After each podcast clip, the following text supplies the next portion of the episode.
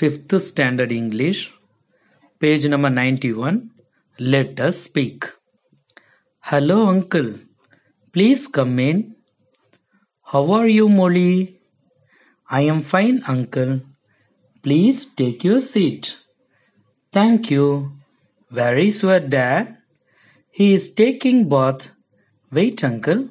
I will inform him. Okay. Let him come. Can I get you some coffee to drink? Thanks, ma. But I had coffee just now. Then how about some buttermilk, uncle? That would be nice.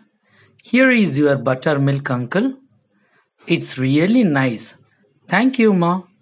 You are welcome, uncle. Thank you, my dear children.